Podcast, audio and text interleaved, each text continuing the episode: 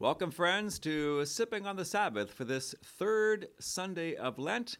I'm coming to you today from the Pastoral Center of Holy Family Parish in London, Ontario.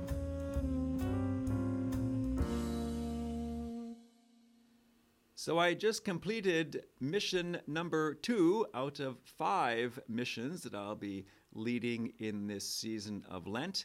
If you want to follow along on my schedule to see where I will be next, which will be in Dartmouth, Nova Scotia, you can go to my webpage, padreamac.com, and under the heading Where is Father Allen, you can see my schedule. If you're able to attend the parish mission, please do so and introduce yourself to me. I'd like to thank you for your ongoing support and encouragement. I have been well looked after here by Father Bob Remark and his whole pastoral staff and all the good people at this parish. Very, very grateful. I was just this morning at Holy Grounds, made myself a little coffee cup here, Holy Grounds Cafe at this parish dedicated to the Holy Family. I can assure you that the Lord Jesus, over the last number of days, did pass by in a very powerful way. People experienced physical, spiritual, emotional healing. The Lord is definitely on the move. There is a very good spirit here at this parish. The people are willingly, freely giving Jesus permission, as He calls all of us to do, to just do whatever He wants to do in each of our lives. So praise God. I'm just kind of on a high here, a spiritual high, thanking the Lord for the good way that He is just, again, just so good to us and loving us and calling us back to Himself. Do, crises do lead to renewal, and the renewal is for sure happening. So thanks be to God for that.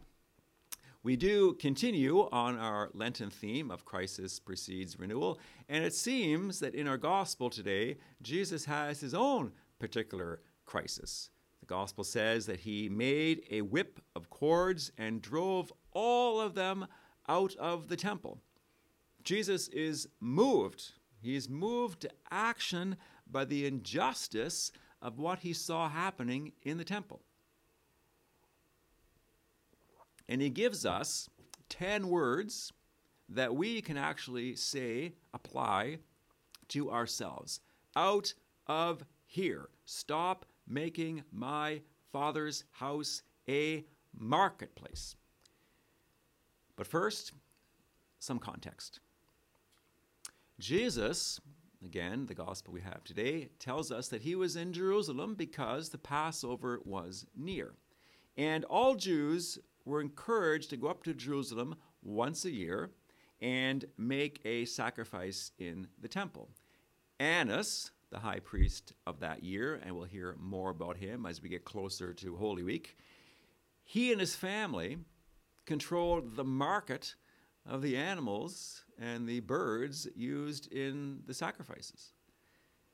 They had only the certified quality controlled animals and birds that were allowed to be used in the sacrifices.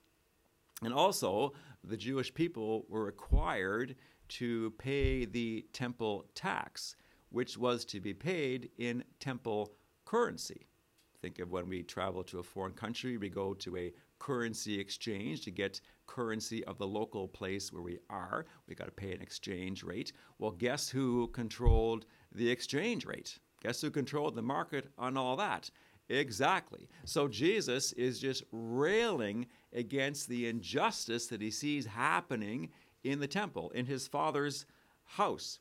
People were coming from all over the place they needed to buy, purchase an animal or a bird, depending on their economic status, for a sacrifice and to pay the tax. And the whole thing was just completely, totally unjust. So Jesus, you may think he just kind of goes postal here and goes, goes berserk in the temple, but he's railing against injustice and people being used and taken advantage of.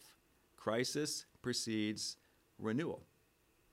All that happens in Scripture is for our edification, our encouragement, our challenge. So, what is the message for you and me? How is this applicable to my life? Well, the question becomes then in looking at our own life, which we desire to do in the season of Lent, has my life become a bazaar? Is my life a marketplace of commerce, cluttered with trinkets that are for sale? Is there bargaining? Is there argument? Is there debate? Is there price gouging? Is there currency exchange going on in my own life? Piling up of things for sale. By our baptism, each of us are temples of the Holy Spirit. We are, to use the words of Jesus himself, our Father's house. Make it more personal. I am my Father's house. And so, what's going on in the house of my life?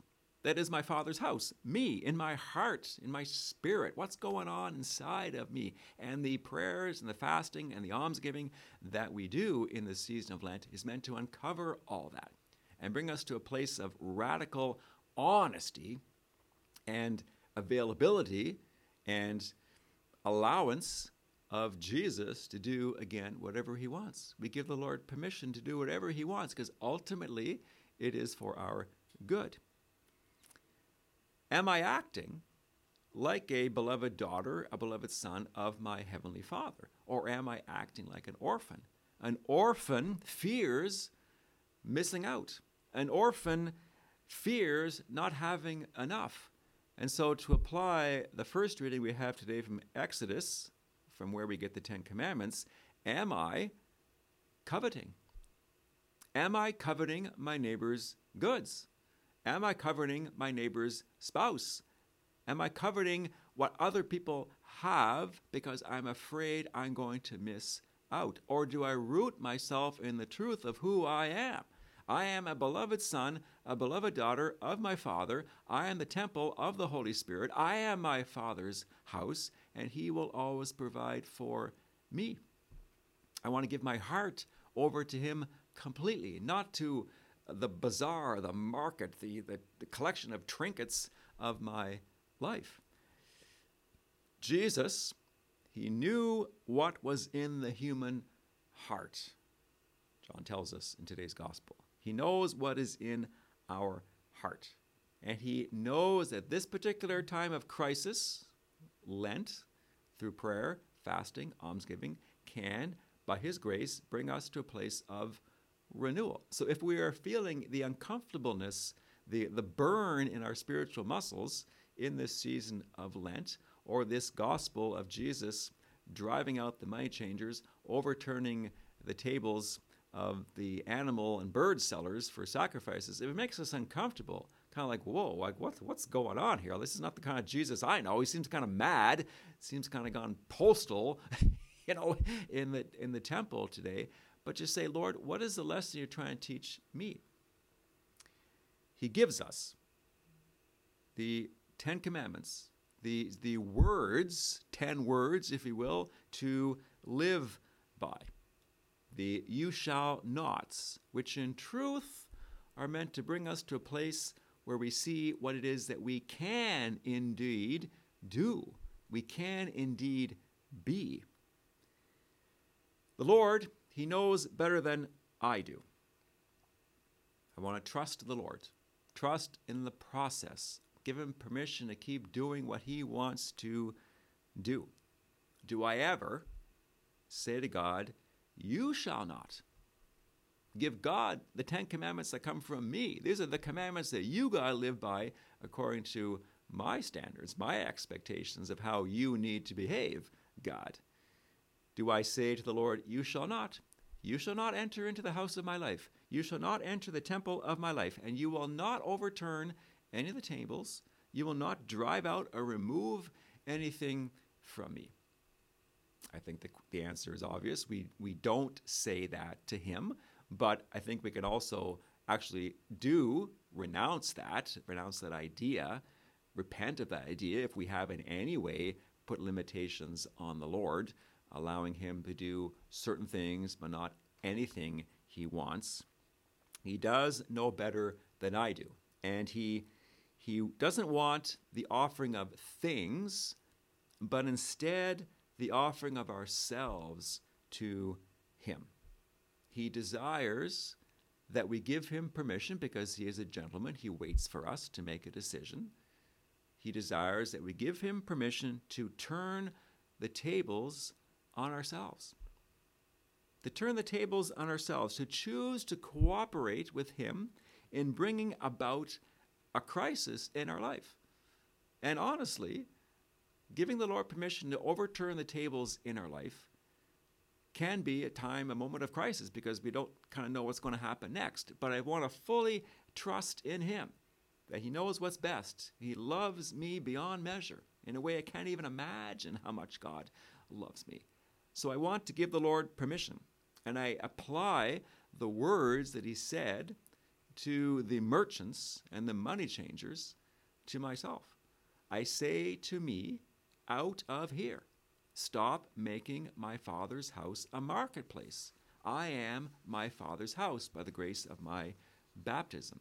And so that is what the Lord Jesus desires to do in your life and in mine overturn the tables of our life that are cluttered with people, places, things, behaviors, attitudes, feelings, etc., that are not of Him. Let's give Him permission, my dear friends, to do that. And if it brings us to a place of crisis, nervousness, anxiety, that's okay because the Lord is there with us. He doesn't do it in a way that is going to be, you know, destructive or nihilistic, but instead it's healing, it's therapeutic, it's done out of love. He wants to set us free, my dear friends, particularly in this season of Lent. So, where have we been in the last couple of weeks? Well, a little preview, a little review rather, instead, a little review of the last couple of weeks. The first Sunday of Lent, we talked about how life begins at 40. These 40 days of Lent are meant to bring us to a place of new life and new freedom. And again, in my time that I've been doing parish missions in this season of Lent, the Lord is for sure on the move. He is working for sure, and people's lives are being changed, and we can all experience that same grace. Last Sunday, we talked about how we are encouraged not to withhold anything from the Lord. How am I doing? Have I been in these days of Lent making that decision to say, Lord, I hold nothing back from you? And today, it's giving Jesus permission to overturn the tables of our life, to bring us to a place of freedom. Origen, he says that the temple is our soul. Is it filled not with animals and merchants, but with earthly and senseless attachments? Now is the time, my dear friends, to say, Jesus, you just do what you gotta do. I fully trust in you, Jesus. So let us pray. So we thank you, Lord Jesus, for this season of Lent, this time, Lord Jesus, that you journey along with us through our prayers, our fastings, our almsgivings. When we experience crises, Lord, in our life, help us to understand that you are there with us, right beside us, and they are occasions to bring about renewal. Help us, Lord, to trust in you, that you are bringing about new life, that you are calling us to Stop withholding things from you so that we can experience freedom. And we give you permission, Jesus, to overturn the tables of our life so that we can live more clearly and more completely in union with your will. Help us, Lord, to act. Help us, Lord, to think. Help us, Lord, to feel as we are, your beloved sons and daughters. We're not orphans, Lord. We don't grab.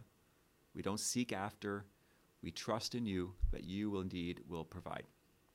We thank you, Jesus, for all the good work that you are doing in the life of your people, the way we are witnessing your grace. You're on the move, Lord. And we want to just continue to cooperate with you, Jesus. We give you our yes. We say thank you, Jesus, for what you want to do with us in this season of Lent, even before we know what it is. Mother Mary, uh, St. Joseph, Holy Family, please pray for us today.